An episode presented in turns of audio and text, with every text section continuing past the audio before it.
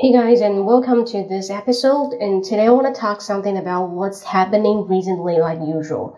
And recently, I saw a lot of the parents they just being really concerned about their kids. They concern their psychology. They're concerned about the mentality and everything. They're just concerned and they're worrying about. So why are our parents so worried about their kids? What are they worrying about? I just want to seek for the answer, but totally there's no answer. I think our big environment or the system, the society belongs to the majority of the people. They control their hand and want you play out every individuality into normal. That's so-called normality in our human's heart. And we wanting to follow others. If we do something out of them, we think, uh, am I a little bit weird or strange?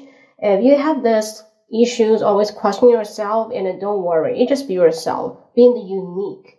So, and help yourself and pull out of individuality and telling people you're so different. But besides, also maintain some uh, majority's values and want to keep it going. This is a balance. I think it's a middle way. I call it a mediocre. Always an if we learn to be a mediocre, our life will be easier. Mm. I want to telling I want to tell the story or tell my theory to hear the mom listeners.